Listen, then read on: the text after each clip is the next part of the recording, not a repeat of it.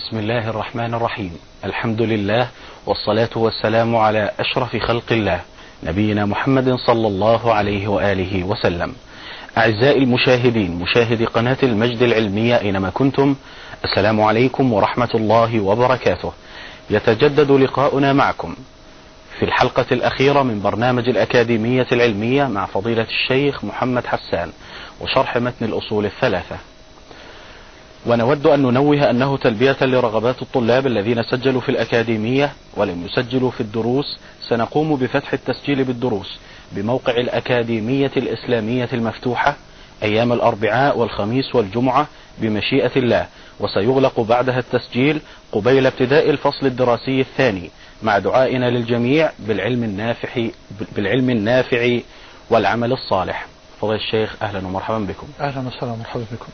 تفضل اقرأ المتن قال المصنف رحمه الله تعالى معرفة نبيكم محمد صلى الله عليه وسلم وهو محمد بن عبد الله ابن عبد المطلب ابن هاشم وهاشم من قريش وقريش من العرب والعرب من ذرية إسماعيل بن إبراهيم الخليل عليه وعلى نبينا أفضل الصلاة والسلام وله من العمر ثلاث وستون سنة منها أربعون قبل النبوة وثلاث وعشرون نبيا رسولا.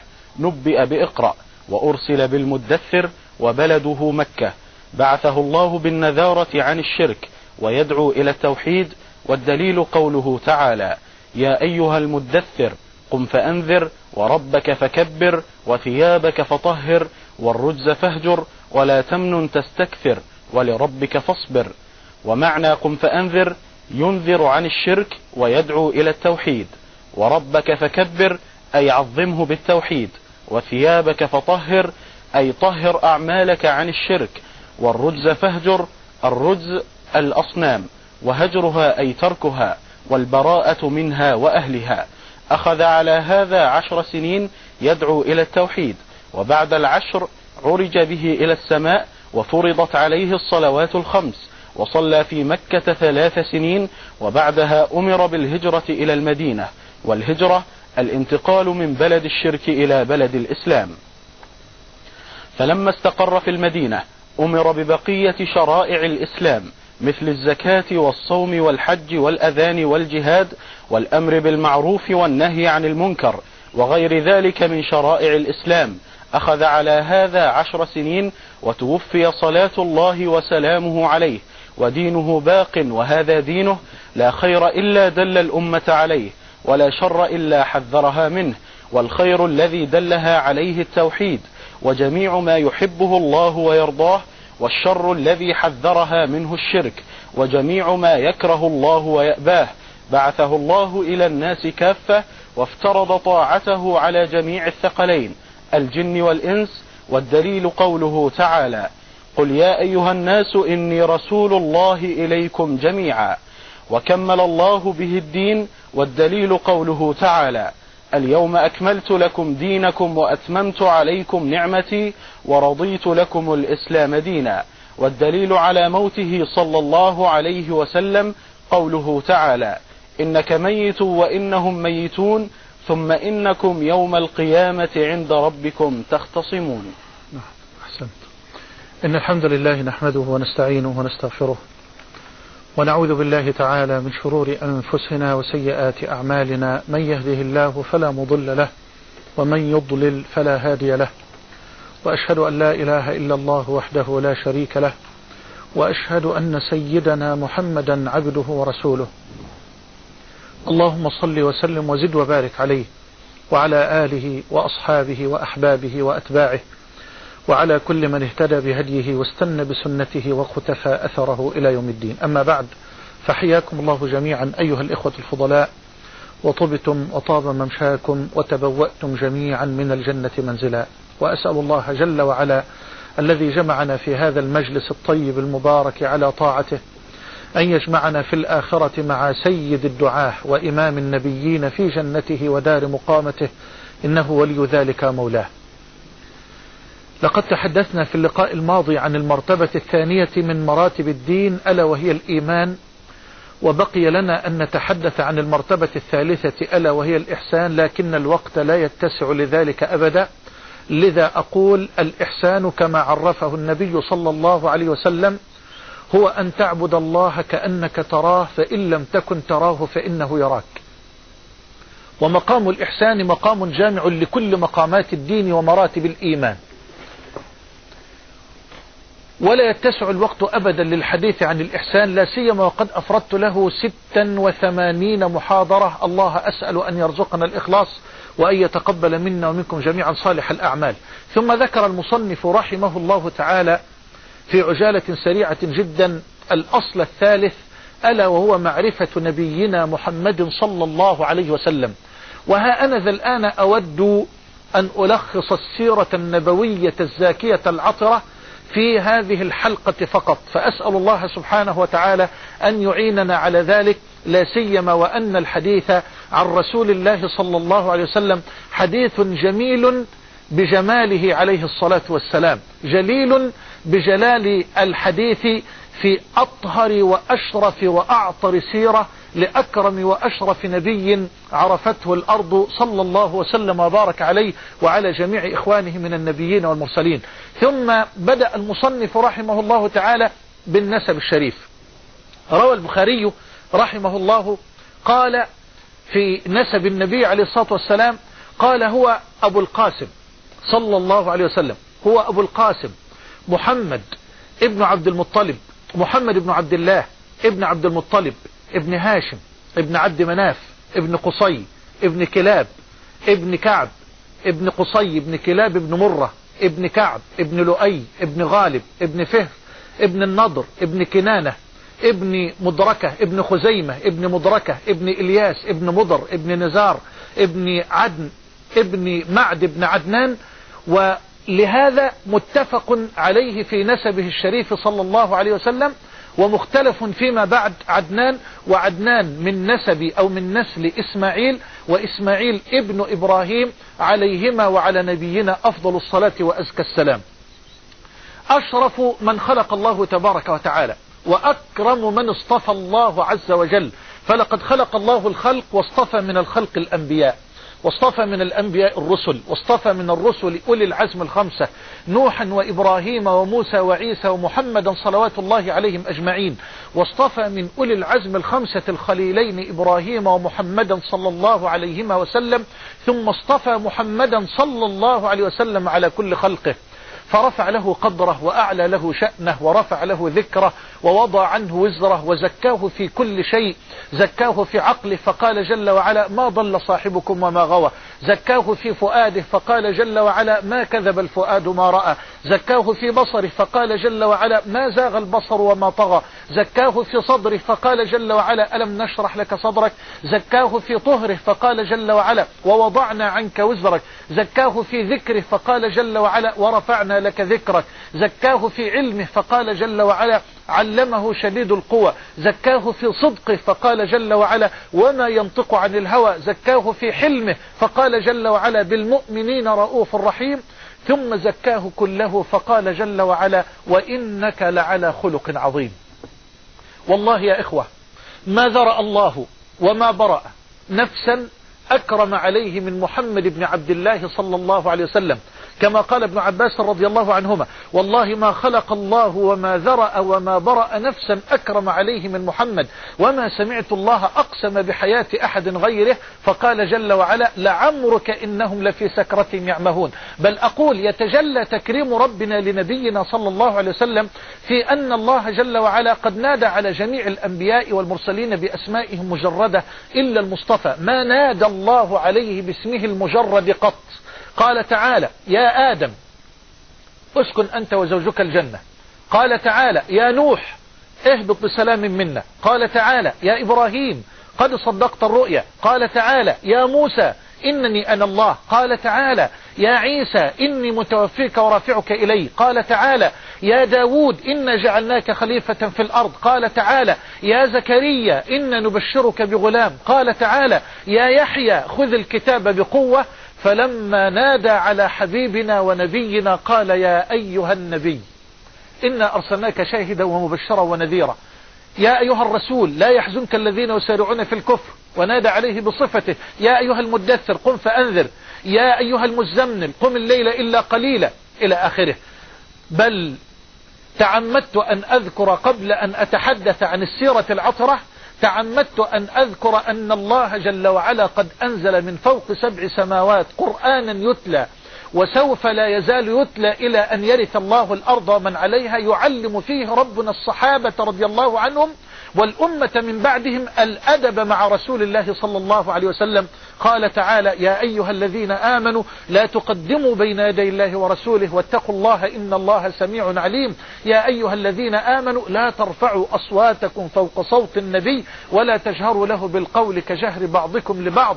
أن تحبط أعمالكم وأنتم لا تشعرون. تعالوا معي لنرجع إلى الوراء قليلا. لنتحدث عن سيرة أشرف وأعظم وأكرم نبي. يا الله إنها قصة طويلة. إنها قصة طفل طهور كالربيع.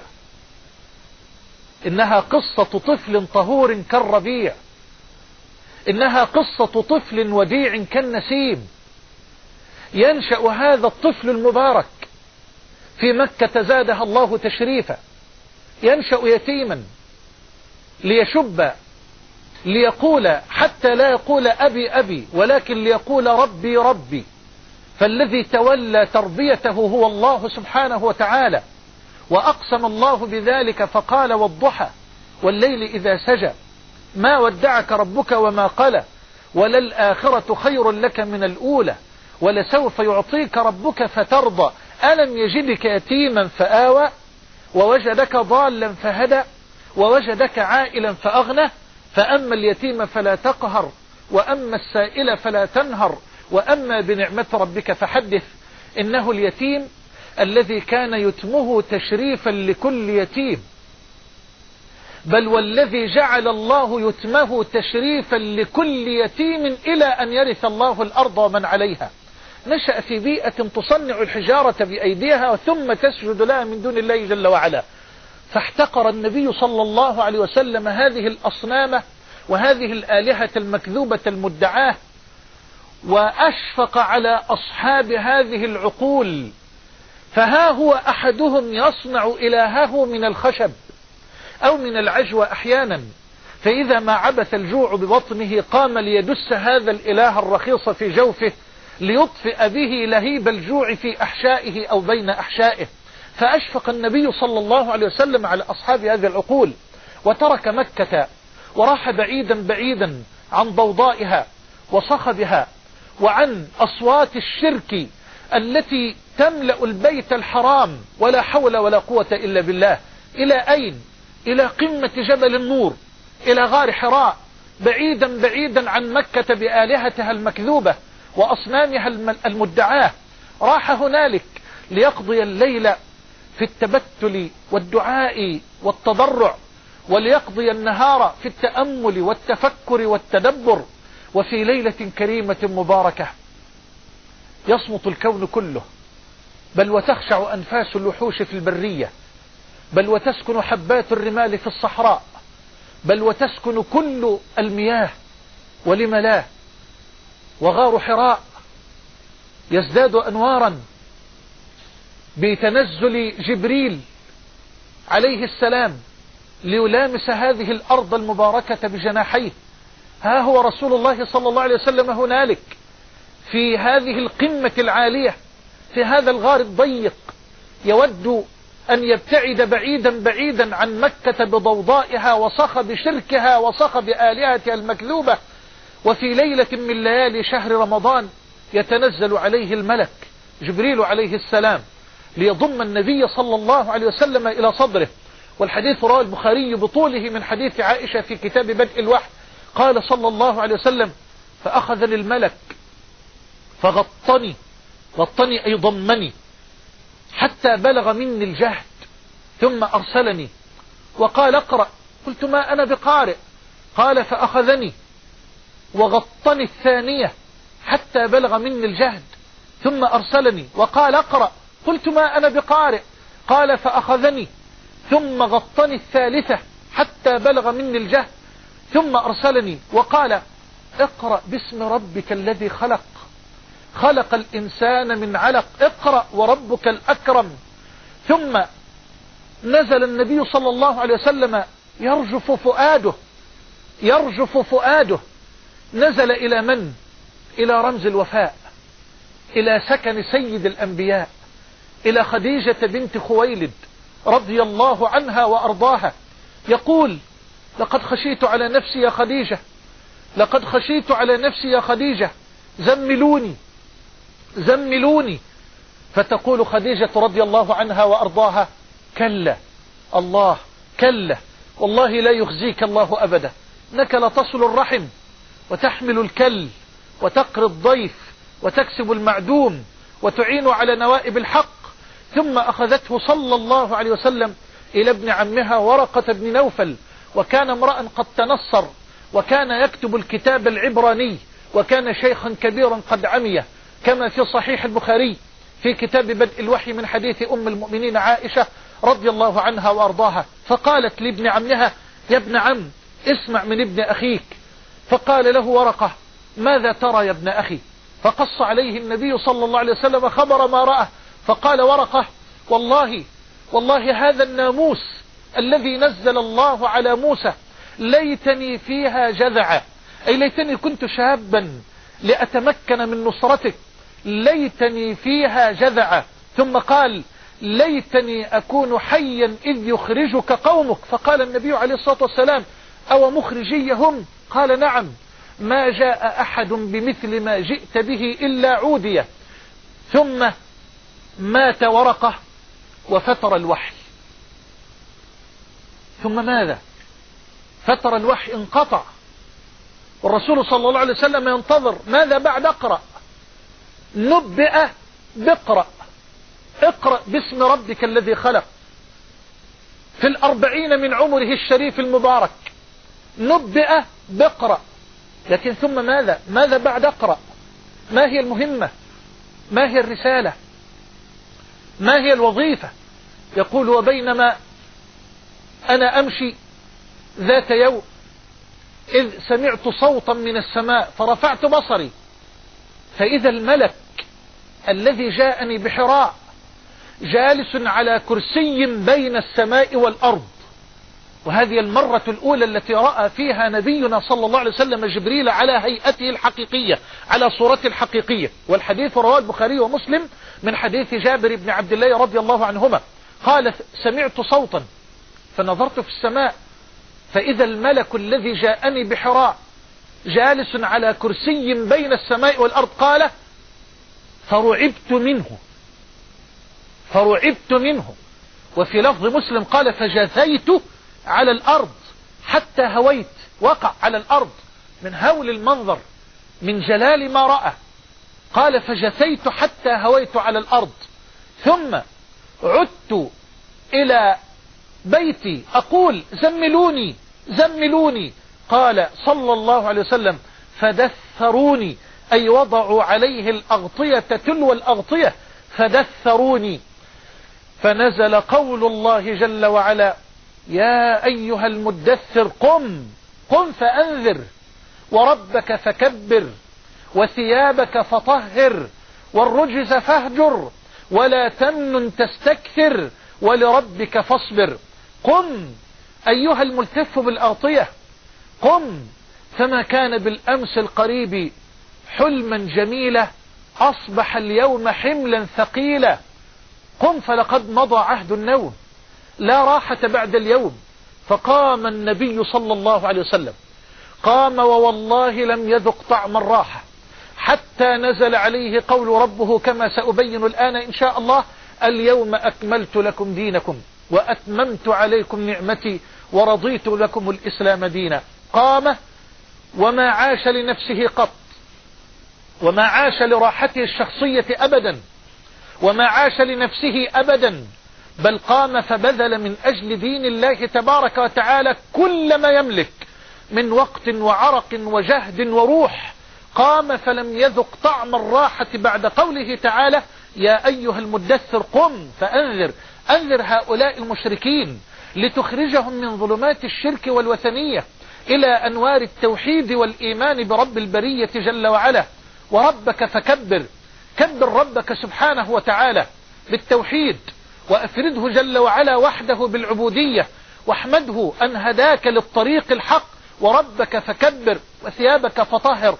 طهر ثيابك من النجاسة لأن المشركين كانوا لا يطهرون ثيابهم أو طهر ثيابك من دنس المعاصي وحاشاه صلى الله عليه وسلم فلقد طهره الله تبارك وتعالى أو طهر باطنك كما أمرت بتطهير ظاهرك والآية تحتمل هذه المعاني وثيابك فطهر والرجز فاهجر اهجر هذه الأصنام وهذه الآلهة المكذوبة الباطلة المدعاة. التي لا تسمع ولا تتكلم ولا تبصر ولا تغني عن نفسها شيئا بل ولا تملك لنفسها نفعا ولا ضرا فضلا عن أن تملك ذلك لغيرها من هؤلاء الذين يتضرعون إليها ويعبدونها في الليل والنهار. قم يا محمد.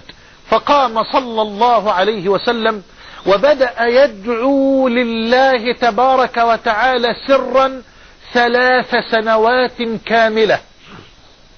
سرا. نعم. فللأصنام جيوش من الغضب. فللأصنام وللآلهة المكذوبة جيوش من الغضب. بل هؤلاء القوم الذين يعبدون هذه الأصنام ينحر أحدهم الآخر من أجل ناقة. فما ظنكم بما سيفعلونه من أجل آلهتهم التي يذبحون لها آلاف النياق. أكرر. أقول هؤلاء القوم يذبح بعضهم بعضا من أجل ناقة. فما ظنكم بما سيفعلونه من أجل آلهتهم التي يذبحون لها آلاف النياق. أقول إن للجيوش إن للأصنام جيوشا من الغضب. إن للأصنام جيوشا من الغضب. وهي على أتم استعداد لنحر كل من يعتدي على قدسية وكرامة هذه الأصنام وهذه الآلهة المكذوبة المدعاة. لذا تحرك النبي صلى الله عليه وسلم يدعو إلى الله تبارك وتعالى سرا ينتقي ويختار أصحاب العقول الراشدة وأصحاب العقول الأبية الكريمة ليبلغهم عن الله تبارك وتعالى. فأسلمت خديجة رضي الله عنها. فأول من أسلم من النساء أم المؤمنين خديجة رضوان الله عليها. رمز الوفاء وسكن سيد الأنبياء. وأسلم أبو بكر رضي الله عنه. وأسلم علي بن أبي طالب. فأول من أسلم من الرجال الصديق. وأول من أسلم من الصبيان علي ولا تعارض بين الحديثين. ثم بعد ذلك خرج الصديق رضوان الله عليه وما كان أبدا كالزهرة الصناعية التي لا تحمل من عالم الزهور إلا اسمها بل كان زهرة حقيقية من خلق الله تبارك وتعالى لا تحبس عن الناس أريجها وإطرها. تحرك الصديق بهذا النور الذي ملأ الله به قلبه فدعا إلى الله تبارك وتعالى وعاد في اليوم التالي إلى النبي صلى الله عليه وسلم بخمسة من العشرة المبشرين بالجنة. أسلم عثمان بن عفان وعبد الرحمن بن عوف وسعيد بن زيد وسعد بن أبي وقاص والزبير بن العوام وأعلنوا إسلامهم بين يدي الله تبارك وتعالى. وهكذا بدأ الناس يدخلون في دين الله تبارك وتعالى يوما بعد يوم. وفي دار الأرقم ابن أبي الأرقم قام النبي صلى الله عليه وسلم ليربي هؤلاء الأطهار ليزكي نفوسهم ليهذب أخلاقهم لنرى منهم بعد ذلك العجب العجاب. أستغفر الله يزول كل عجب. إذا علمنا أن الذي ربى هؤلاء هو المصطفى وكفى. رباهم في دار الأرقم ابن أبي الأرقم. تربية ستظل الدنيا تقف أمام هذا المنهج التربوي وقفة إعزاز وإجلال وإكبار. وتدبروا مني هذا. أقول إذا كان كل تلميذ في العادة يقتبس من أستاذه فلكم أن تتصوروا كيف يكون الاقتباس إذا كان المربي والمعلم هو رسول الله صلى الله عليه وسلم. وإذا كان كل منهج في العادة يترك طابعه على من يتربون عليه ويتتلمذون عليه فلكم أن تتصوروا كيف يكون الطابع الذي ترك على قلوب وعقول الصحابة رضي الله عنهم إذا كان المنهج الذي تربى عليه هؤلاء القرآن والسنة. نعم. رب النبي الصحابة في دار الأرقم من أبي الأرقم إلى أن نزل عليه قول الله تبارك وتعالى بعد ثلاث سنوات كاملة فاصدع بما تؤمر وأعرض عن المشركين. ونزل قوله تعالى وأنذر عشيرتك الأقربين. فصعد النبي جبل الصفا والحديث في الصحيحين صعد على جبل الصفا الذي يطل على بيت الله الحرام. وأخذ ينادي بأبي وأمي وروحي على بطون قريش يا بني فهر! يا بني عدي وظل ينادي بصوته عليه الصلاة والسلام حتى اجتمع إليه الناس وهم الذين خلعوا عليه بالإجماع لقب الصادق الأمين فهو الصادق الأمين قبل النبوة والرسالة والبرلمان الشركي في مكة قد لقبه بهذا اللقب بالإجماع بالإجماع دخل عليكم الصادق الأمين ووضع الحجر في موضعه كما تعلمون. فالصادق الأمين لقب. خلعه البرلمان الشركي على النبي صلى الله عليه وسلم بإجماع. فاجتمعت إليه بطون قريش ووقفوا بين يديه وخرجت قريش وعلى رأسهم أبو لهب. فقام النبي عليه الصلاة والسلام ليقيم الحجة عليهم بأسلوب النبوة الباهر. وقال أرأيتكم لو أخبرتكم أن خيلا بالوادي تريد أن تغير عليكم أكنتم مصدقين قالوا نعم. ما جربنا عليك إلا صدقا. انظروا إلى الشهادة. ما جربنا عليك إلا صدقا. قال فإني رسول الله إليكم بين يدي عذاب شديد.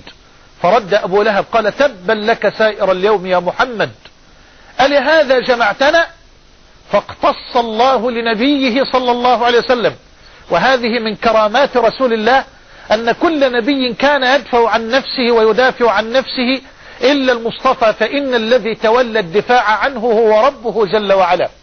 نزل قوله تعالى تبت يد أبي لهب وتب ما أغنى عنه ماله وما كسب سيصلى نارا ذات لهب وامرأته حمالة الحطب في جيدها حبل من مسد إني رسول الله إليكم بين يدي عذاب شديد. وسمعت مكة هذه الكلمات فأبرقت وأرعدت وأرغت وأزبدت بل ودقت طبول الحرب وأوعدت وصبت في التو واللحظة جام غضبها على ابنها الصادق الأمين على ابنها الذي شهدت له بالصدق والأمانة. وتفنن المشركون من هذه اللحظة في إيذاء النبي صلى الله عليه وسلم. ودخلت الدعوة مرحلة جديدة مرحلة شرسة. أوذي فيها رسول الله صلى الله عليه وسلم إيذاء تنوء عن حمله الجبال الرواسي. وضع التراب على رأسه.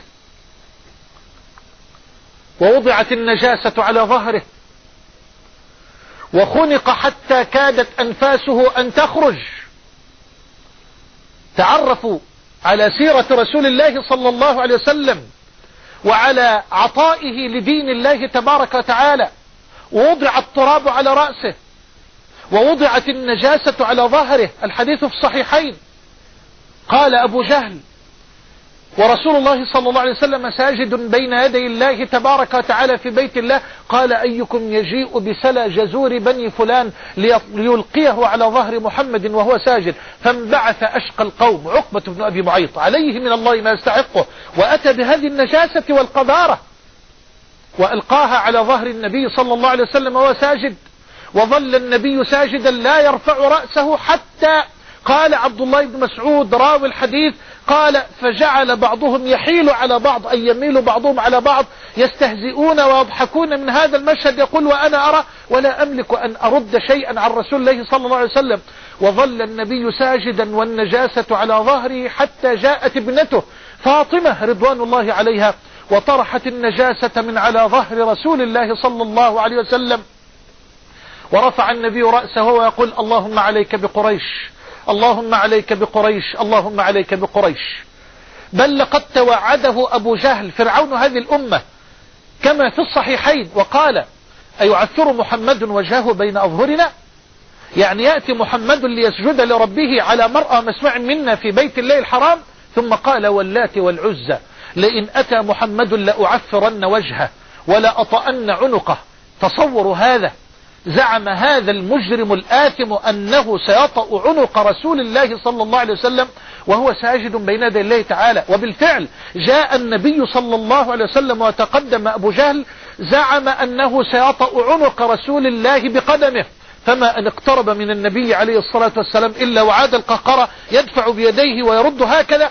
فلما قيل له ماذا دهاك أبا الحكم؟ قال إن بيني وبين محمد لخندقا من نار. وهؤلاء أجنحة. فلما قضى النبي صلى الله عليه وسلم صلاته قال بأبي هو وأمي وروحي والذي نفسي بيده لو دنا مني لاختطفته الملائكة عضوا عضوا. والذي نفسي بيده لو دنا مني أي لو اقترب مني لاختطفته الملائكة عضوا عضوا. انظروا إلى هذه الكرامة. فالله تبارك وتعالى هو الذي قال لنبيه صلى الله عليه وسلم والله يعصمك من الناس فالذي تولى حفظ رسوله هو الله تبارك وتعالى.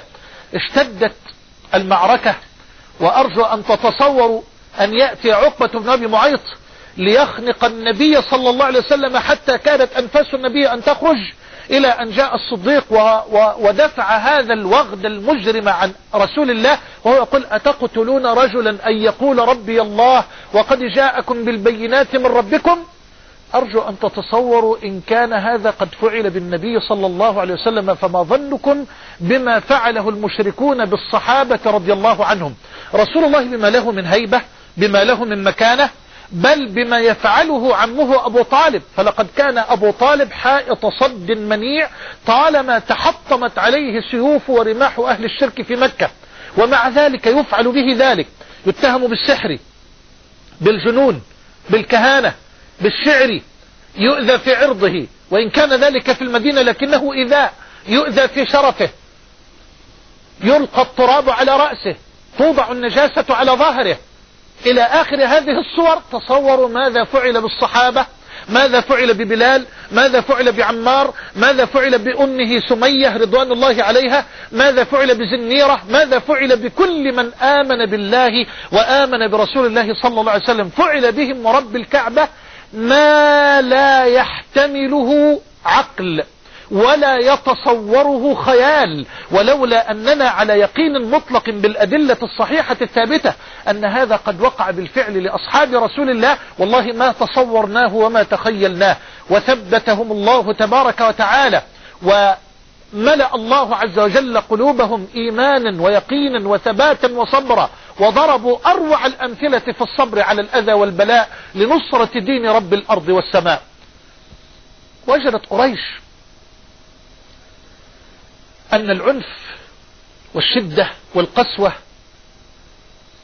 لم يوقف تيار الدعوة إلى الله تبارك وتعالى.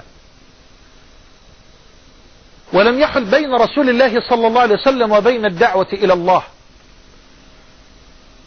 ففكروا في أسلوب آخر.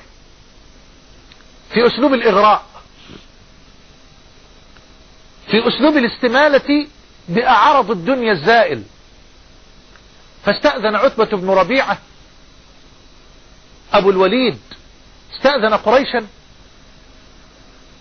وذهب إلى النبي صلى الله عليه وسلم ليعرض عليه أمرا آخر. فقال له يا ابن أخي انظروا إلى الطرح وإلى الأسلوب.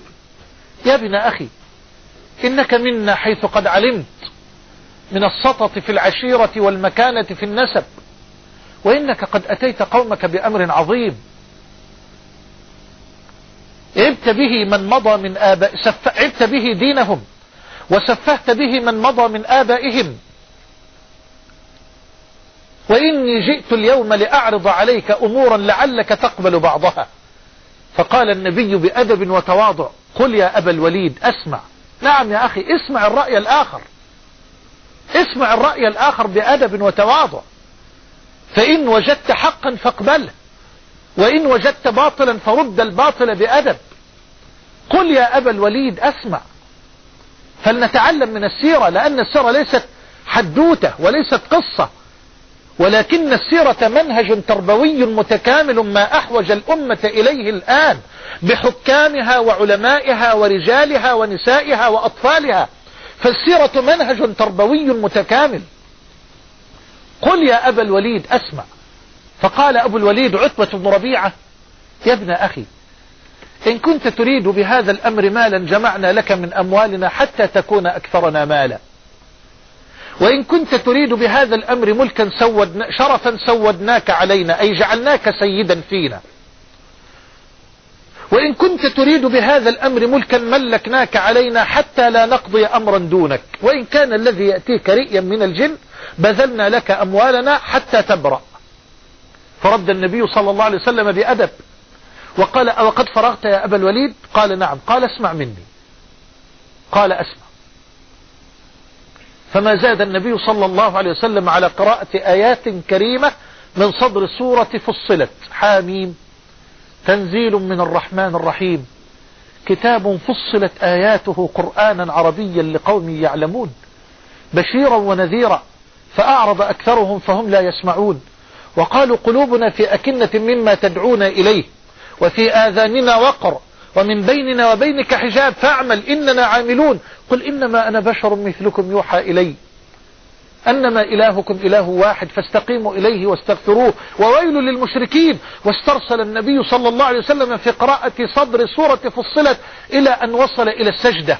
ومن آياته الليل والنهار. والشمس والقمر لا تسجدوا للشمس ولا للقمر واسجدوا لله الذي خلقهن إن كنتم إياه تعبدون. قرأ آية السجدة ثم سجد صلى الله عليه وسلم لربه تبارك وتعالى.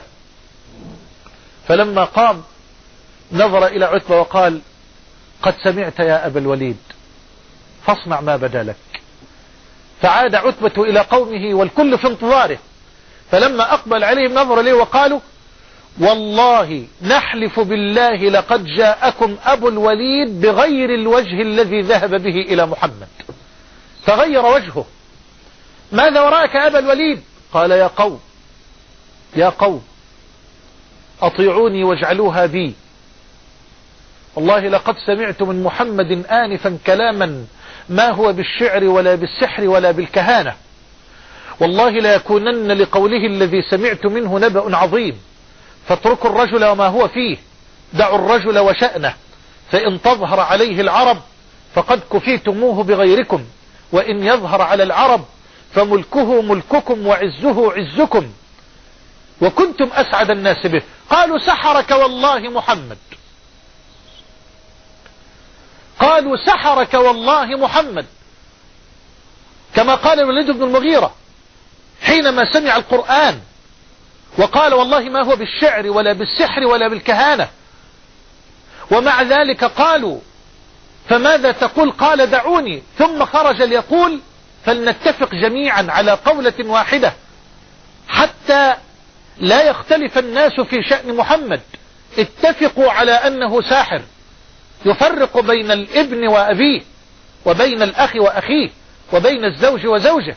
فرد الله على الوليد وقال جل وعلا ذرني ومن خلقت وحيدا وجعلت له مالا ممدودا وبنين شهودا ومهدت له تمهيدا ثم يطمع أن أزيد كلا إنه كان لآياتنا عنيدا سأرهقه صعودا إنه فكر وقدر.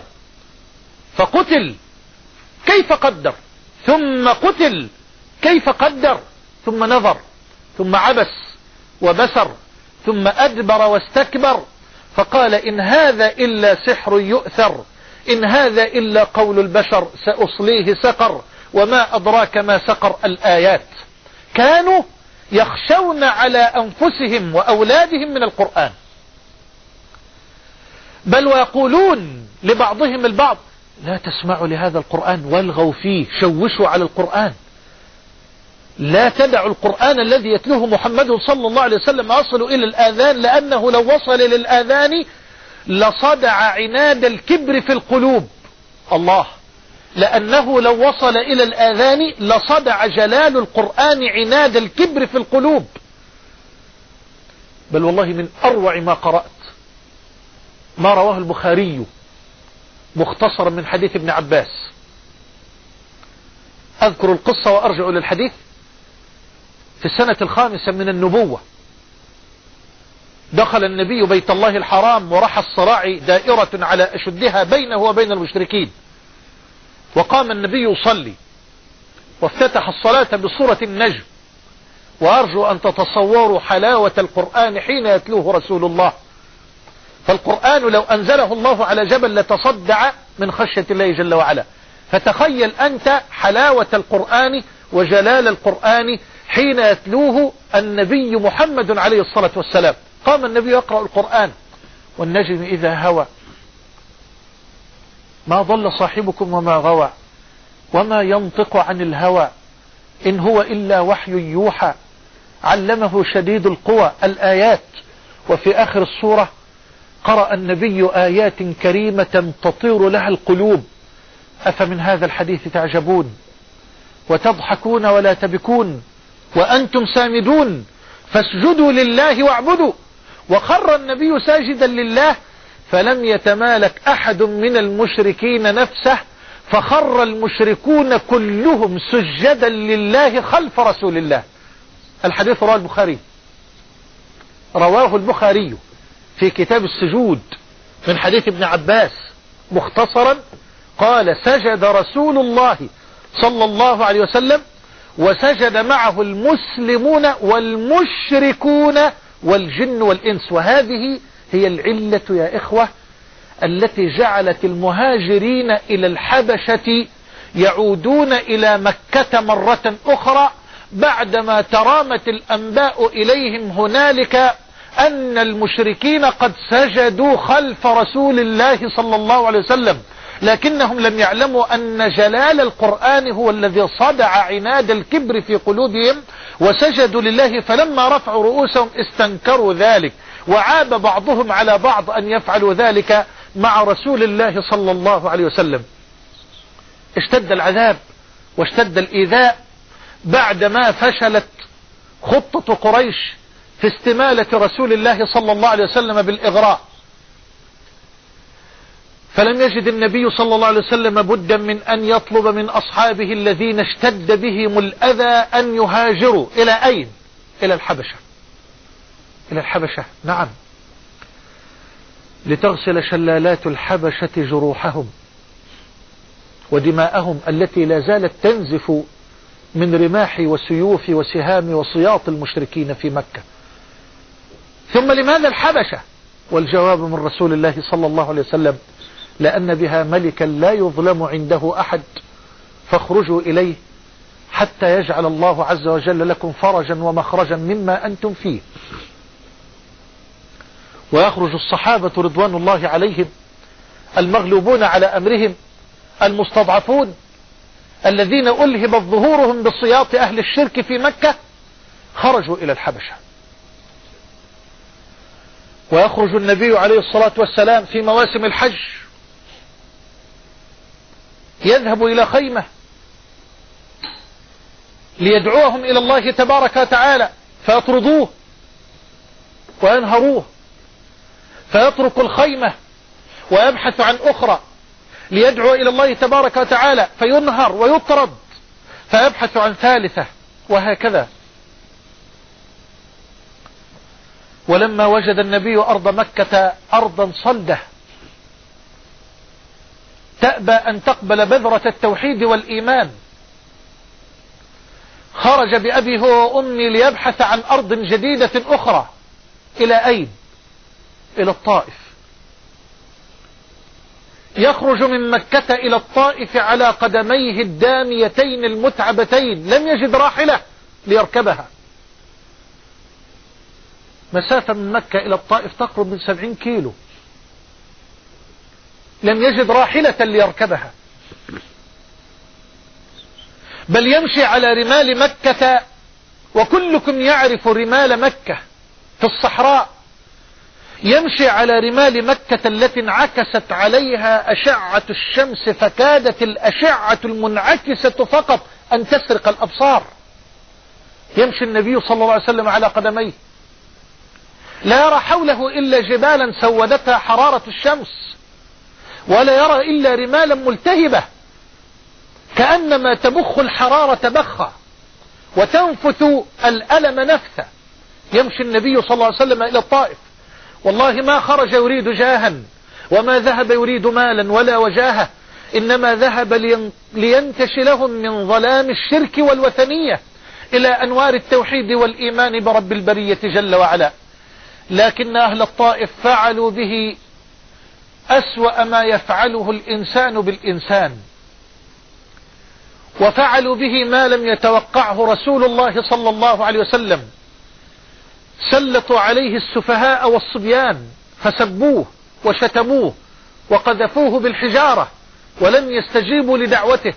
حتى قالت عائشة رضوان الله عليها كما في الصحيحين يا رسول الله هل أتى عليك يوم كان أشد من يوم أحد قال لقد لقيت من قومك ما لقيت يا عائشة وكان أشد ما لقيت منهم يوم العقبة وهو يوم الطائف وكان أشد ما لقيت منهم يوم العقبة. إذ عرضت نفسي على ابن عبد يليل ابن عبد كلال وهو من وهم من أشراف أهل الطائف. إذ عرضت نفسي على ابن عبد يليل ابن عبد كلال فلما لم يجبني إلى ما دعوت عدت وأنا مهموم على وجهي. بأبي هو وأمي وروحي. عدت وأنا مهموم على وجهي. فلم أستفق إلا وأنا بقرن الثعالب. يا الله! قرن الثعالب قرية تبعد عن الطائف حوالي خمسة كيلو. تصور الهم الذي ملأ قلبه. يقذف بالحجارة. وينزف الدم الشريف من قدميه. الطاهرتين الشريفتين. ويجري الصبيان والسفهاء وراه حتى اضطروه إلى حائط لبستان لعتبة وشيبة ابني ربيعة. ولم يجد بدا إلا أن يرفع إلى ربه تبارك وتعالى أكف الضراعة بهذا الدعاء الودود المشرق. وإن كان شيخنا الألباني رحمه الله تعالى قد ضعف إسناده. إلا أنني أقول لقد قال الإمام الهيثمي في مجمع الزوائد وفيه ابن إسحاق وهو مدلس ثقة وبقية رجال الإسناد ثقات وقد وقفت بفضل الله تبارك وتعالى على شاهد لهذا الحديث من رواية محمد بن كعب القرظي ومحمد بن كعب القرظي تابعي ثقة فالحديث قابل للتحسين بشاهده بإذن الله تبارك وتعالى وقد روى ذلك أيضا الإمام, الطبر الإمام الطبراني وغيره. اضطر, اضطر النبي صلى الله عليه وسلم أن يلجأ إلى ربه بهذا الدعاء الجميل. اللهم إني أشكو إليك ضعف قوتي وقلة حيلتي وهواني على الناس.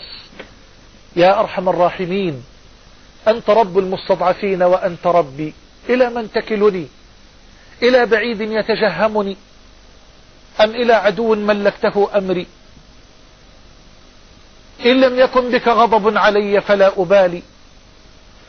أعوذ بنور وجهك الذي أشرقت له الظلمات. وصلح عليه أمر الدنيا والآخرة ألا تنزل بي غضبك أو يحل علي سخطك لك العتبى حتى ترضى ولا حول ولا قوة إلا بك. يا رسول الله هل أتى عليك يوم كان أشد عليك من يوم أحد؟ قال لقد لقيت من قومك ما لقيت يا عائشة. وكان أشد ما لقيت منهم يوم العقبة إذ عرضت نفسي على ابن عبد يليل بن عبد كلال وهو من أشراف أهل الطائف. فلما لم يجبني إلى ما أردت عدت وأنا مهموم على وجهي. فلم أستفق إلا وأنا بقرن الثعالب. يا أخي تصور هذا. لم أستفق يعني من الهم إلا وهو بقرن الثعالب. دعوة مطاردة. وأصحاب مشردون في الحبشة. وأصحاب معذبون في مكة وصاحب الدعوة مطارد بل يسب ويشتم ويقذف بالحجارة ويدمى صلى الله عليه وسلم. فلم أستفق إلا وأنا بقرن الثعالب. فإذا بسحابة قد أضلتني. فرفعت رأسي فرأيت جبريل عليه السلام ينادي علي ويقول السلام عليك يا رسول الله لقد سمع الله قول قومك لك وما ردوا به عليك. وقد أرسل إليك ملك الجبال لتأمره بما شئت. قال فناداني ملك الجبال فسلم علي. وقال السلام عليك يا محمد. لقد بعثني الله إليك فمرني بما شئت. لو أمرتني أن أطبق عليهم الأخشبين لفعلت. والأخشبان جبلان عظيمان. يقال للأول أبو قبيس ويقال للثاني الأحمر. والله ثم والله. لو كان النبي صلى الله عليه وسلم ممن ينتقمون لأنفسهم وممن يثأرون لذواتهم لأمر النبي ملك الجبال فلحطم ملك الجبال هذه الرؤوس الصلدة وحطم هذه الجماجم العنيدة ولسالت بحور من الدماء لا من الماء لا أقول ليراها أهل الطائف بالطائف بل ليراها أهل الطائف بالطائف وأهل مكة بمكة. ولكنه الرحمة المهداة والنعمة المسداة. نهر الرحمة وينبوع الحنان الذي ما غضب لنفسه أبدا وما انتقم لذاته قط يرد على ملك الجبال ويقول لا يا ملك الجبال بل أرجو الله أن يخرج من أصلابهم من يعبد الله ولا يشرك به شيئا. هذا هو المصطفى صلى الله عليه وسلم. بل أرجو الله أن يخرج من أصلابهم من يعبد الله ولا يشرك به شيئا. خرج وهو يحمل في قلبه أملا يتجدد. خرج وهو يحمل في صدره ربيعا يتنفس. نعم ما خرج للانتقام ولا للثأر للذات أبدا. ويرجع النبي صلى الله عليه وسلم مرة أخرى إلى مكة بعدما وجد أرض الطائف أشد صلادة من أرض مكة. لا إله إلا الله ويشاء ربنا تبارك وتعالى في العام العاشر أن يموت أبو طالب. وقدر الله جل وعلا أن يموت على دين قومه مع ما بذله للنبي صلى الله عليه وسلم ولدعوة الله تبارك وتعالى من حماية ورعاية.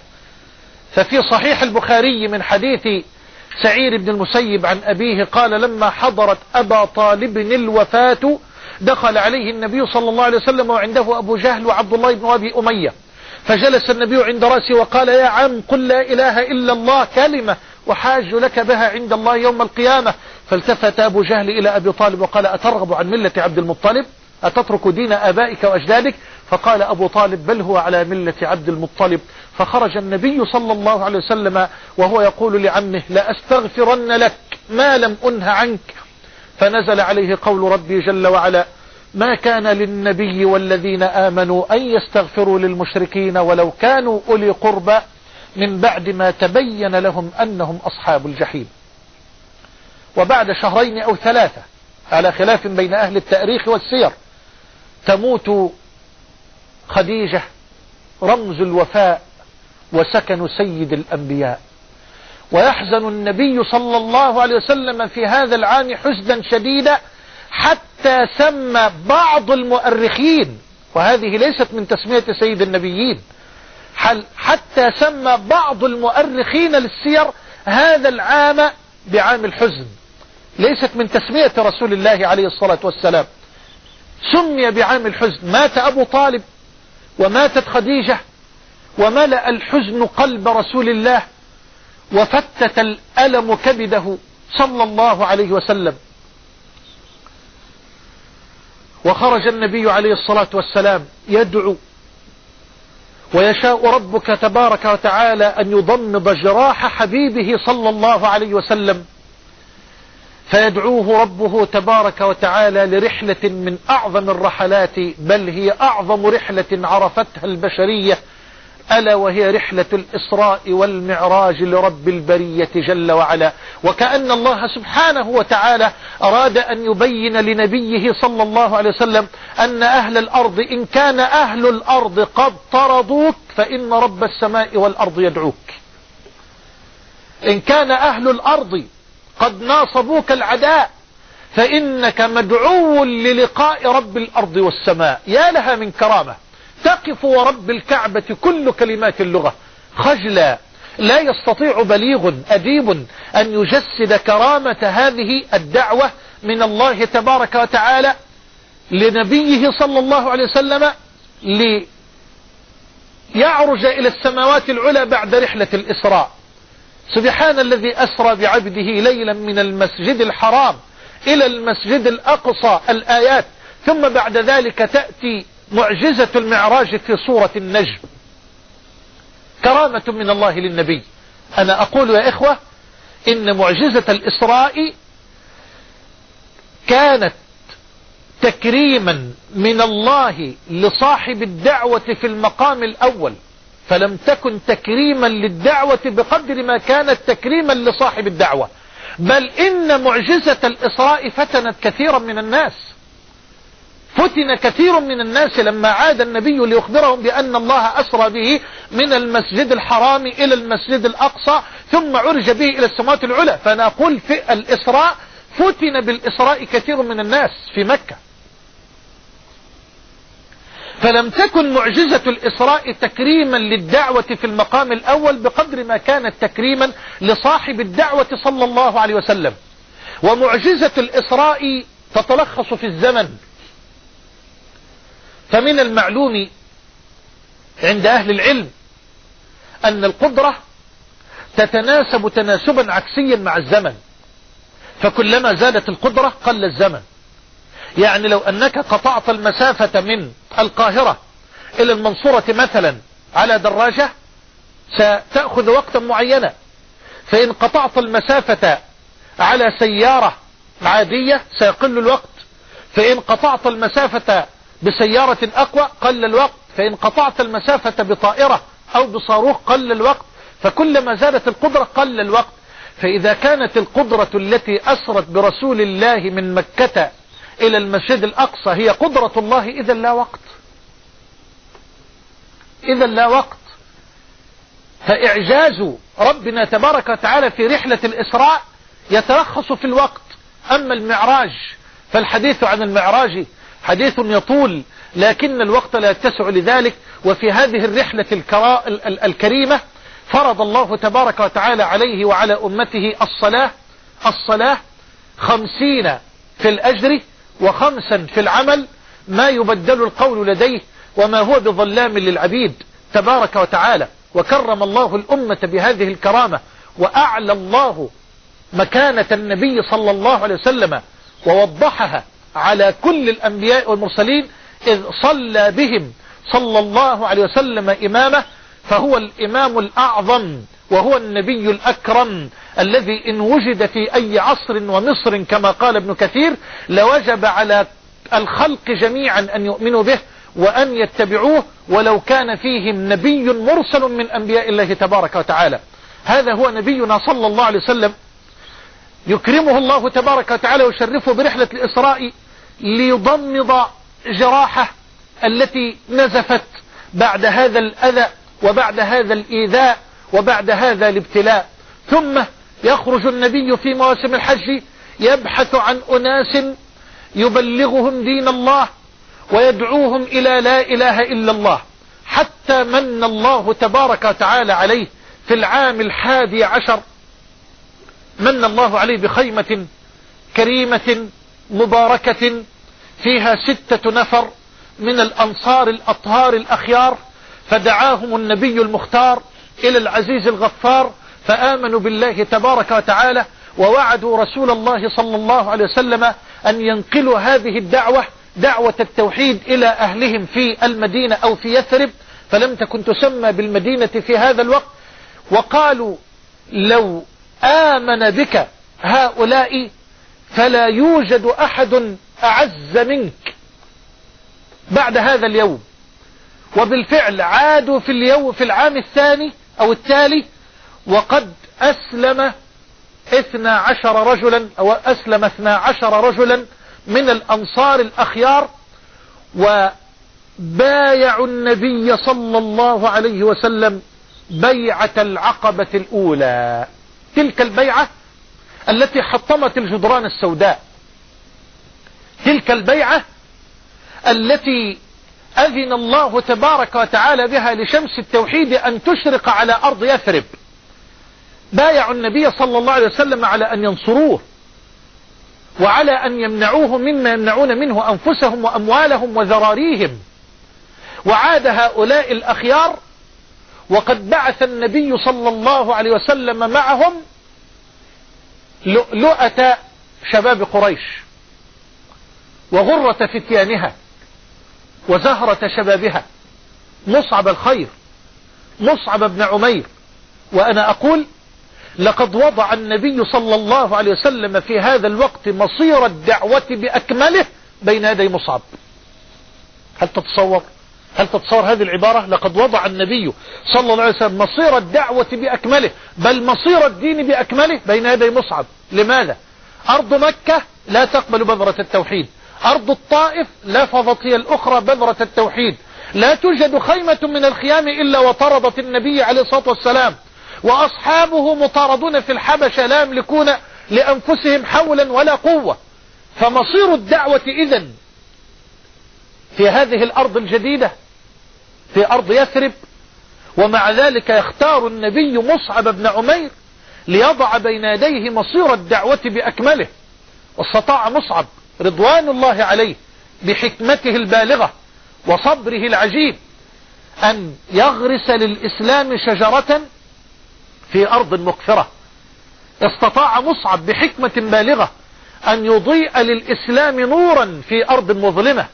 استطاع مصعب بحكمته البالغة أن يشق نهرا للحياة نهرا للإسلام وسط صخور صلدة وأحجار عاتية. وبعد عام يرجع مصعب مع سبعين رجلا من الصحابة رضوان الله من الأنصار رضوان الله عليهم ليبايع النبي صلى الله عليه وسلم بيعة العقبة الثانية.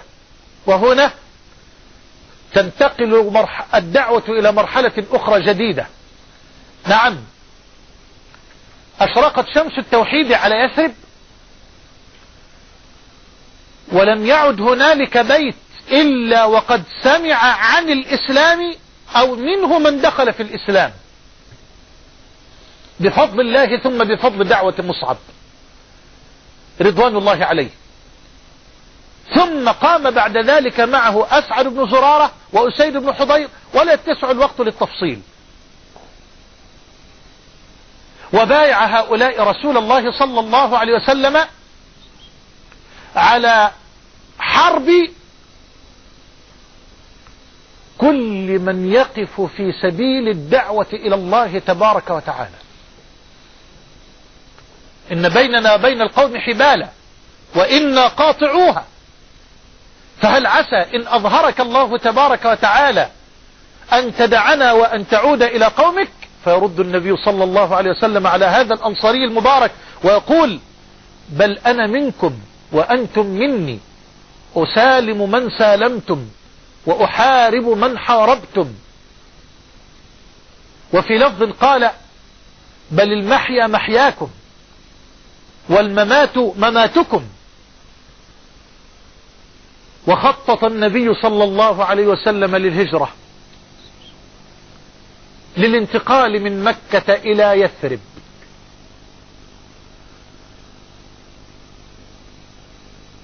وسمع المشركون واجتمع البرلمان الشركي في مكة بالإجماع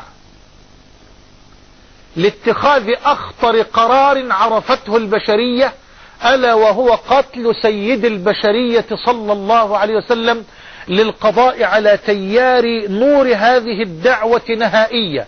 ولكن هيهات هيهات ويمكرون ويمكر الله. والله خير الماكرين. ويخطط النبي ولا أستطيع أن أفصل فلقد أفردت محاضرات كاملة للحديث عن الهجرة لما تحويه من الدروس والعظات والعبر. أقول خطط المشركون لكن النبي صلى الله عليه وسلم أخذ بكل أسباب الحيطة والحذر كما تعلمون لم يدع النبي صلى الله عليه وسلم سببا من أسباب التوكل على الله إلا وأخذ به. المتجه من مكة إلى المدينة يا إخوة لابد أن يتجه شمالا لكنه اتجه جنوبا لأن المطاردين سيبحثون عنه في كل الطرق التي تؤدي إلى المدينة. فليتجه النبي جنوبا عليه الصلاة والسلام وليمكث في الغار ثلاثة أيام حتى تهدأ حركة الباحثين عنه بين الجبال والصخور بل سيخرجون ليقلبوا حبات الرمال. وبالفعل يمكث النبي عليه الصلاة والسلام عبد الله بن أبي بكر يبيت في مكة ليسمع الأخبار وفي جوف الليل ينطلق إلى النبي ليخبره بما يخطط به وله المشركون وقبل أن يصبح الصباح يكون في مكة ليصبح بين أهلها وكأنه بات بينهم. وعامر بن فهيرة يأتي بالأغنام لتزيل آثار أقدام الأغنام آثار الأقدام. وأسماء تأتي بالزاد. وعبد الله بن وريقط مشرك لكنه خبير بالطرق. تأكد النبي صلى الله عليه وسلم من أمانته. فلينتظر هنالك بالراحلتين ليدل النبي وصاحبه على أقرب الطرق المؤدية إلى المدينة إلى يثرب. تخطيط. الأمة أمة الأخذ بالأسباب. لا ينبغي على الإطلاق أن نفهم التوكل على غير هذا فالتوكل على الله هو جماع الإيمان وهو نهاية تحقيق التوحيد وهو صدق اعتماد القلب على الله مع الأخذ بالأسباب. لم يدع النبي سبب من الأسباب نعم. ومع ذلك في لحظة من اللحظات انقطعت كل هذه الأسباب فها هم المشركون يحاصرون الغار من كل ناحية. والصديق في حوار هامس متقطع وجل يا رسول الله لو نظر أحد تحت قدميه لرآنا. فيرد النبي صاحب القلب المطمئن الموصول بالله جل وعلا يا أبا بكر ما ظنك باثنين؟ الله ثالثهما. لا تحزن إن الله معنا. إلا تنصروه فقد نصره الله. إذ أخرجه الذين كفروا ثاني اثنين إذ هما في الغار. إذ يقول لصاحبه لا تحزن إن الله معنا. فأنزل الله سكينته عليه وأيده بجنود لم تروها وجعل كلمة الذين كفروا السفلى وكلمة الله هي العليا. والله عزيز حكيم. وينجي الله تبارك وتعالى نبيه وحبيبه المصطفى صلى الله عليه وسلم. وقد ضرب الصديق في هذا اليوم أروع المثل للحب. فلقد نسج الصديق بدمائه عباءة لرسول الله صلى الله عليه وسلم وود أن لو فدى رسول الله بنفسه يمشي أمامه تارة ويمشي خلفه تارة وعن يمينه تارة وعن شماله تارة. أقول يود أن لو حمى وفدى رسول الله صلى الله عليه وسلم بنفسه لأنه بشر. أما رسول الله فهو سيد البشر. إن قتل قتلت أمة بل قتلت بشرية بأسرها. وهنالك يستقبل النبي صلى الله عليه وسلم استقبالا لا يستطيع بليغ أديب أن يجسده. فلقد جسد الصحابة من الأنصار الأطهار الأخيار حبهم العارم للنبي المختار صلى الله عليه وسلم. استقبلوه بالحب استقبلوه بالحب والحفاوة. وأقول نزل النبي والمهاجرون في عيون وقلوب الأنصار قبل أن ينزلوا في بيوتهم ودورهم. لقد حل النبي وصحبه في قلوبهم وعيونهم قبل أن يحل وصحبه من المهاجرين في بيوت الأنصار ودورهم. وصدق ربي إذ يقول في حق هؤلاء الأطهار والذين تبوأوا الدار والإيمان من قبلهم يحبون من هاجر إليهم ولا يجدون في صدورهم حاجة مما أوتوا. ويؤثرون على أنفسهم ولو كان بهم خصاصة. ومن يوق شح نفسه فأولئك هم المفلحون. ويبدأ النبي صلى الله عليه وسلم عمله إلى الله تبارك وتعالى في المدينة ببناء المسجد النبوي. ليربي الصحابة هنالك في بيت الرب العلي تربية إيمانية وعقدية وتعبدية وفكرية وخلقية وسلوكية ما عرفت ولن تعرف البشرية لها مثيلا ونظيرا على الإطلاق. وتبدأ مرحلة أخرى جديدة من مراحل الدعوة إلى الله ألا وهي مرحلة بعث وإرسال البعوث والسرايا. أذن للذين يقاتلون بأنهم ظلموا وإن الله على نصرهم لقدير. الذين أخرجوا من ديارهم بغير حق إلا أن يقولوا ربنا الله. مرحلة أخرى جديدة. يأذن الله تبارك وتعالى فيها للنبي صلى الله عليه وسلم بالجهاد بالقتال. والجهاد يا إخوة ليس غاية ولكنه وسيلة لغاية. فالجهاد وسيلة لغاية لتعبيد الناس في الأرض للحق تبارك وتعالى. فنحن لا نرفع السيف في وجه أي أحد أبدا أبدا. وإنما نحن ندعو لدين الله تبارك وتعالى. ونبلغ أهل الأرض دين الله بحكمة ورحمة وتواضع. فإن دعونا إلى الله وأنكر هذا وأبى نقول لكم دينكم ولي, ولي, ولي دين. نقول لا إكراه في الدين. لكننا نقاتل من حال بيننا وبين دعوة الناس لدين الله تبارك وتعالى. وقاتلوهم حتى لا تكون فتنة. وأعظم فتنة هي الشرك. والفتنة المذكورة في الآية هي الشرك. فهي أعظم فتنة. فتنة الكفر بالله تبارك وتعالى. يا بني لا تشرك بالله إن الشرك لظلم عظيم. ويبعث النبي بعض البعوث والسرايا ولا تسع الوقت لسردها فالأمر يحتاج إلى مئة حلقة أو يزيد. إن أردنا أن نتوقف فقط مع بعوث وسرايا رسول الله صلى الله عليه وسلم وغزواته لاحتجنا إلى وقت طويل. لكن يشاء ربنا تبارك وتعالى يقدر أن يلتقي التوحيد بالشرك وأن يلتقي النبي وصحبه مع المشركين في معركة فاصلة حاسمة بعد عام واحد فقط من الهجرة. ألا وهي معركة بدر. وما خرج النبي وصحبه للنفير بل خرجوا للعير. لكن ربك تبارك وتعالى قدر أن يكون خروجهم للنفير لا للعير. وإذ يعدكم الله إحدى الطائفتين أنها لكم وتودون أن غير ذات الشوكة تكون لكم. الله أكبر. لكن الله تبارك وتعالى أراد أن يحق الحق وأن يبطل الباطل وأن يكسر شوكة المجرمين من المشركين في هذا اللقاء في لقاء الفرقان في لقاء الحق في لقاء بدر. وينصر الله صلى الله عليه وسلم نبيه والصحابة معه نصرا مؤزرا. ويتبعثر المشركون الذين زاد عددهم عن ألف مقاتل. يتبعثر المشركون في الصحراء كتبعثر الفئران. وينصر الله عبده وينصر الله تبارك وتعالى المؤمنين المستضعفين من الموحدين. وتسمع الدنيا كلها بنصر رسول الله على المشركين في بدر.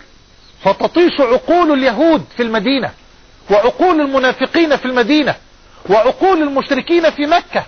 كيف ينصر هؤلاء المستضعفون على هذا الجيش الجرار للشرك وأهله؟ ودارت غزوات ووقعت حروب ومعارك. وشاء الله تبارك وتعالى أن يربي الصحابة في أحد بعد بدر في درس أود أن لوعته الأمة الآن. لأن كثيرا من أبناء الأمة الآن لم يعي درس أحد. لقد هزم المسلمون في أحد بعد بدر. لماذا يا شباب؟ لأن بعض الصحابة قد تخلى عن سبب من أسباب النصر. ألا وهو طاعة النبي صلى الله عليه وسلم. أمر النبي بعض الرماة ألا يفارقوا الجبل قال حتى ولو تخطفتنا السباع. وبالفعل انتهت المعركة وحسمت لصالح المسلمين وترك الرماة مواقعهم لجمع الأغنام لكن الرسول أمرهم ألا يفارقوا الميدان إلا بأمر منه ففارقوا الميدان. وقعوا في مخالفة لأمر النبوي فصار النصر هزيمة. وتغير ميزان المعركة. وتعرض النبي بالفعل للقتل. بل كسرت رباعيته رباعيته وشج وجهه ودخلت حلقة المغفر في وجنتيه الشريفتين وانتشر خبر قتله في الميدان بعدما انقلبت الدفة على يد خالد بن الوليد رضي الله عنه. وألقى بعض الصحابة السلاح بالفعل واستسلم للموت. ومر عليهم أنس بن النضر فوجدهم قد ألقوا السلاح. قال لماذا ألقيتم السلاح؟ قالوا قتل رسول الله فماذا نصنع بالحياة بعده؟ قال قوموا فموتوا على ما مات عليه رسول الله. والحديث في الصحيحين من حديث أنس بن النضر. انتشر خبر قتله فعلا في الميدان وحسمت المعركة. لتتعلم الأمة بعد الصحابة أن مجرد المخالفة لأمر واحد من أوامر رسول الله يكون سببا في الهزيمة. أنا أسأل وأقول كيف وقد خالفت الأمة الآن جل أوامر رسول الله صلى الله عليه وسلم؟ ولذلك لما قال بعض الصحابة كيف نهزم؟ كيف نهزم وقائد المعركة رسول الله؟ كيف نهزم والمشركون هم أعداؤنا؟ جاء الجواب أولما أصابتكم مصيبة قد أصبتم مثليها قلتم أن هذا قل هو من عند أنفسكم. فلا ينبغي أن تعلق الأمة أخطاءها لا على الحكام ولا على العلماء ولا على الأعداء بل يجب على كل مسلم أن ينظر في تقصيره مع ربه في خلله هو بينه وبين ربه تبارك وتعالى ولا تجعل من غيرك مش جبل لتعلق عليه أخطاءك ولتعلق عليه تقصيرك. فما عليك إلا أن تبذل ما أمرت به لدين الله وأن تدع النتائج بعد ذلك لله تبارك وتعالى. فليس أحد أغير على الدين من الله وليس أحد أغير على المستضعفين من المسلمين ممن تسفك دماؤهم وتمزق أشلاؤهم من ربهم تبارك وتعالى. وهكذا أيها الأحبة عاش النبي صلى الله عليه وسلم في المدينة عشر سنوات. يبلغ دين الله تبارك وتعالى. ويرسل كتبه إلى الملوك وإلى الحكام وإلى الرؤساء حتى عاد مرة أخرى إلى مكة فاتحا ووقف بعد ذلك بين أصحابه رضوان الله عليهم ليعلمهم مناسك الحج في حجة الوداع. وقد نزل عليه قول ربه تبارك وتعالى اليوم أكملت لكم دينكم وأتممت عليكم نعمتي ورضيت لكم الإسلام دينا وأظهر الله دينه ونصر الله عبده ورسوله. قال جل وعلا يريدون ليطفئوا نور الله بأفواههم. والله متم نوره ولو كره الكافرون. هو الذي أرسل رسوله بالهدى ودين الحق ليظهره على الدين كله ولو كره المشركون. ويعود النبي صلى الله عليه وسلم مرة أخرى إلى المدينة لينزل عليه قول الله تبارك وتعالى إذا جاء نصر الله والفتح ورأيت الناس يدخلون في دين الله أفواجا فسبح بحمد ربك واستغفره إنه كان توابا. سأل عمر بن الخطاب بن عباس عن هذه الآية قال أجل رسول الله نعاه الله إياه. نعم أيها الأحبة يمرض النبي صلى الله عليه وسلم وتشتد عليه الحمى حتى قال له ابن مسعود والحديث الصحيحين. إنك لتوعك وعكا شديدا يا رسول الله. قال أجل يا عبد الله إني لأوعك كما يوعك الرجلان منكم. قال ذلك أن لك لأجرين. قال أجل يا عبد الله فما من مسلم يصيبه أذى حتى الشوكة يشاكها إلا كفر الله بها من خطاياه. ويشتد الألم على النبي صلى الله عليه وسلم فيعصب النبي رأسه ويتكئ على رجلين من الصحابة على العباس وعلى علي رضوان الله عليهما ويصعد ليرتقي المنبر في أيامه الأخيرة فيحمد الله ويثني عليه. ثم يقول أيها الناس إن عبدا من عباد الله خيره الله بين أن يؤتيه من زهرة الدنيا ما شاء وبين ما عند الله فاختار ما عند الله. والحديث الصحيحين من حديث أبي سعيد فقام أبو بكر رضي الله عنه وقال نحن نفديك بآبائنا وأمهاتنا يا رسول الله.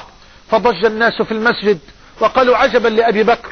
رسول الله يتكلم عن عبد مخير بين زهرة الدنيا وبين ما عند الله فاختار ما عند الله.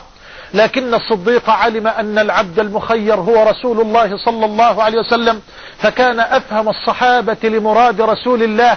فقال على رسلك يا أبا بكر. ثم قال أيها الناس إن أمن الناس علي بصحبته وماله أبو بكر.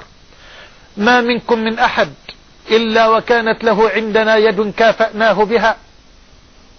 إلا الصديق فإنا تركنا مكافأته لله عز وجل. والله لو كنت متخذا من العباد خليلا لاتخذت أبا بكر خليلا ولكن أخوة وصحبة. ثم قال سدوا الأبواب كلها أي التي تطل على المسجد إلا باب أبي بكر رضي الله عنه وأرضاه. ونزل النبي صلى الله عليه وسلم واشتدت به الحمى واشتد به الألم واستأذن نساءه أن يمرض في بيت عائشة وفي اليوم الموعود في يوم الاثنين الثاني عشر من شهر ربيع الأول في العام الحادي عشر من الهجرة ينام صلى الله عليه وسلم على صدرها ويأتيه ملك الموت ليخيره عليه الصلاة والسلام. تقول عائشة مات رسول الله صلى الله عليه وسلم بين سحري ونحري وفي بيتي وفي ليلتي. وجمع الله بين ريقي وريقه في آخر يوم من أيام الدنيا وفي أول يوم من أيام الآخرة. تقول سمعت رسول الله صلى الله عليه وسلم يقول بل الرفيق الأعلى بل الرفيق الأعلى بل الرفيق الأعلى. قالت فعلمت أنه قد خير واختار الرفيق الأعلى وما اختارنا وسقطت يده الشريفة صلى الله عليه وسلم وخرجت عائشة تبكي. مات رسول الله صلى الله عليه وسلم. إنك ميت وإنهم ميتون. وقال تعالى وما جعلنا لبشر من قبلك الخلد أفإن مت فهم الخالدون. وضج الصحابة وطاشت عقولهم. وفقدوا صوابهم. منهم من عقر ومنهم من أخرس لسانه ومنهم من فقد كل شيء لا يعرف شيئا يؤخذ فيؤتى به وينصرف به وهو لا يدري. وضج الناس حول مسجد رسول الله صلى الله عليه وسلم حتى جاء الصديق من منزله بالسنح أنزل الله على قلبه السكينة والثبات واخترق هذه الجموع التي تلتهب وعلى رأسها عمر بن الخطاب يقول والله من قال إن محمدا قد مات لأعلونه بسيفي هذا. رسول الله ما مات. بل ذهب للقاء ربه كما ذهب موسى بن عمران. وليرجعن ليقطع أرجل وأيدي المنافقين الذين يزعمون أنه قد مات. وشق الصديق هذه الجموع الملتهبة. ودخل حجرة عائشة. ووجد أن الخبر بالفعل قد تحقق. وأن المصيبة قد وقعت. فرسول الله لا يستقبله اليوم.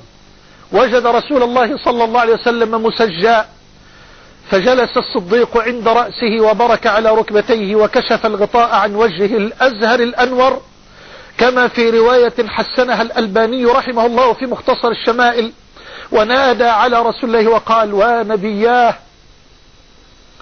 ونبياه وخليلاه وصفياه وقال كما في رواية الصحيحين أما الموتة التي كتبها الله عليك فقد ذقتها ولا ألم عليك بعد اليوم. وخرج الصديق على رسلك يا عمر. انتظر يا عمر تمهل. فلما رأى الناس الصديق يريد أن يتكلم ترك الناس عمر والتفوا حول أبي بكر. فقال الصديق رضي الله عنه بعدما حمد الله وأثنى عليه وصلى وسلم على النبي صلى الله عليه وسلم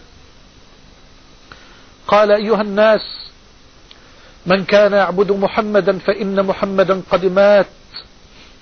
ومن كان يعبد الله فإن الله حي لا يموت. وقرأ قول الله جل وعلا وما محمد إلا رسول قد خلت من قبله الرسل. أفإن مات أو قتل انقلبتم على أعقابكم ومن ينقلب على عقبيه فلن يضر الله شيئا. وسيجزي الله الشاكرين. أيها الأحبة أوجب الله على الأمة طاعته فقال سبحانه وتعالى من يطع الرسول فقد أطاع الله ولم يرسله الله للعرب بل أرسله إلى الخلق كافة. قال الله تبارك وتعالى وما أرسلناك إلا رحمة للعالمين. فيجب علينا أن نمتثل أمره وأن نجتنب نهيه وأن نقف عند حدوده. فطاعة النبي طاعة للرب العلي ومعصية النبي معصية للرب العلي. قال, جع... قال تعالى وما كان لمؤمن ولا مؤمنة إذا قضى الله ورسوله أمره أن يكون لهم الخيرة من أمرهم ومن يعص الله ورسوله فقد ضل ضلالا مبينا. وقال تعالى إنما كان قول المؤمنين إذا دعوا إلى الله ورسوله ليحكم بينهم أن يقولوا سمعنا وأطعنا وأولئك هم المفلحون ومن يطع الله ورسوله ويخشى الله واتقي فأولئك هم الفائزون. وقال تعالى فلا وربك لا يؤمنون حتى يحكموك فيما شجر بينهم ثم لا يجدوا في أنفسهم حرجا مما قضيت ويسلموا تسليما. أكتفي بهذا القدر. اللهم وكما آمنا بنبيك ولم نره فلا تفرق بيننا وبينه حتى تدخلنا مدخله وأوردنا بفضلك وكرمك حوضه الأصفى واسقنا منه شربة هنيئة مريئة لا نرد ولا نظمأ بعدها أبدا يا رب العالمين. وصلى الله وسلم وبارك على نبينا محمد وعلى آله وصحبه وسلم. فتح الله عليكم فضل الشيخ وجعله في موازين حسناتكم. وأود أن ننوه أنه تلبية لرغبات الطلاب الذين سجلوا في الأكاديمية ولم يسجلوا في الدروس. سنقوم بفتح التسجيل بالدروس بموقع الأكاديمية الإسلامية المفتوحة أيام الأربعاء والخميس والجمعة بمشيئة الله وسيغلق بعدها التسجيل قبيل ابتداء الفصل الدراسي الثاني مع دعائنا للجميع بالعلم النافع والعمل الصالح. إخوتي في الله كانت حلقتنا هذه هي لبنة التمام ومسك الختام لشرح الأصول الثلاثة. ولقد عشنا معكم بصحبة صاحب الفضيلة الشيخ محمد حسان حفظه الله أوقاتا عمرت بذكر الله تعالى والدعوة إلى توحيده جل وعلا. حفتنا فيها وإياكم الملائكة وتنزلت فيها السكينة وذكرنا الله وإياكم في من عنده إن شاء الله. ثلاثة أشهر مضت بسرعة البرق ازداد الراغبون فيها علما وأدبا. انتهت دورتنا الأولى فقط ولكن لم ينتهي بعد طلب العلم. فقد قال الإمام أحمد رحمه الله لما سئل وقد رؤي على كبر سنه وعلمه وفضله وهو يحمل القرطاس والدواه فقيل له يا إمام إلى, مات إلى متى المحبرة؟ فقال المحبرة إلى المقبرة. وإلى لقاء قريب إن شاء الله على مائدة العلم الشرعي الشريف في الدورة الثانية للأكاديمية العلمية. إلى أن ألقاكم أستودعكم الله الذي لا تضيع ودائعه. والسلام عليكم ورحمة الله وبركاته.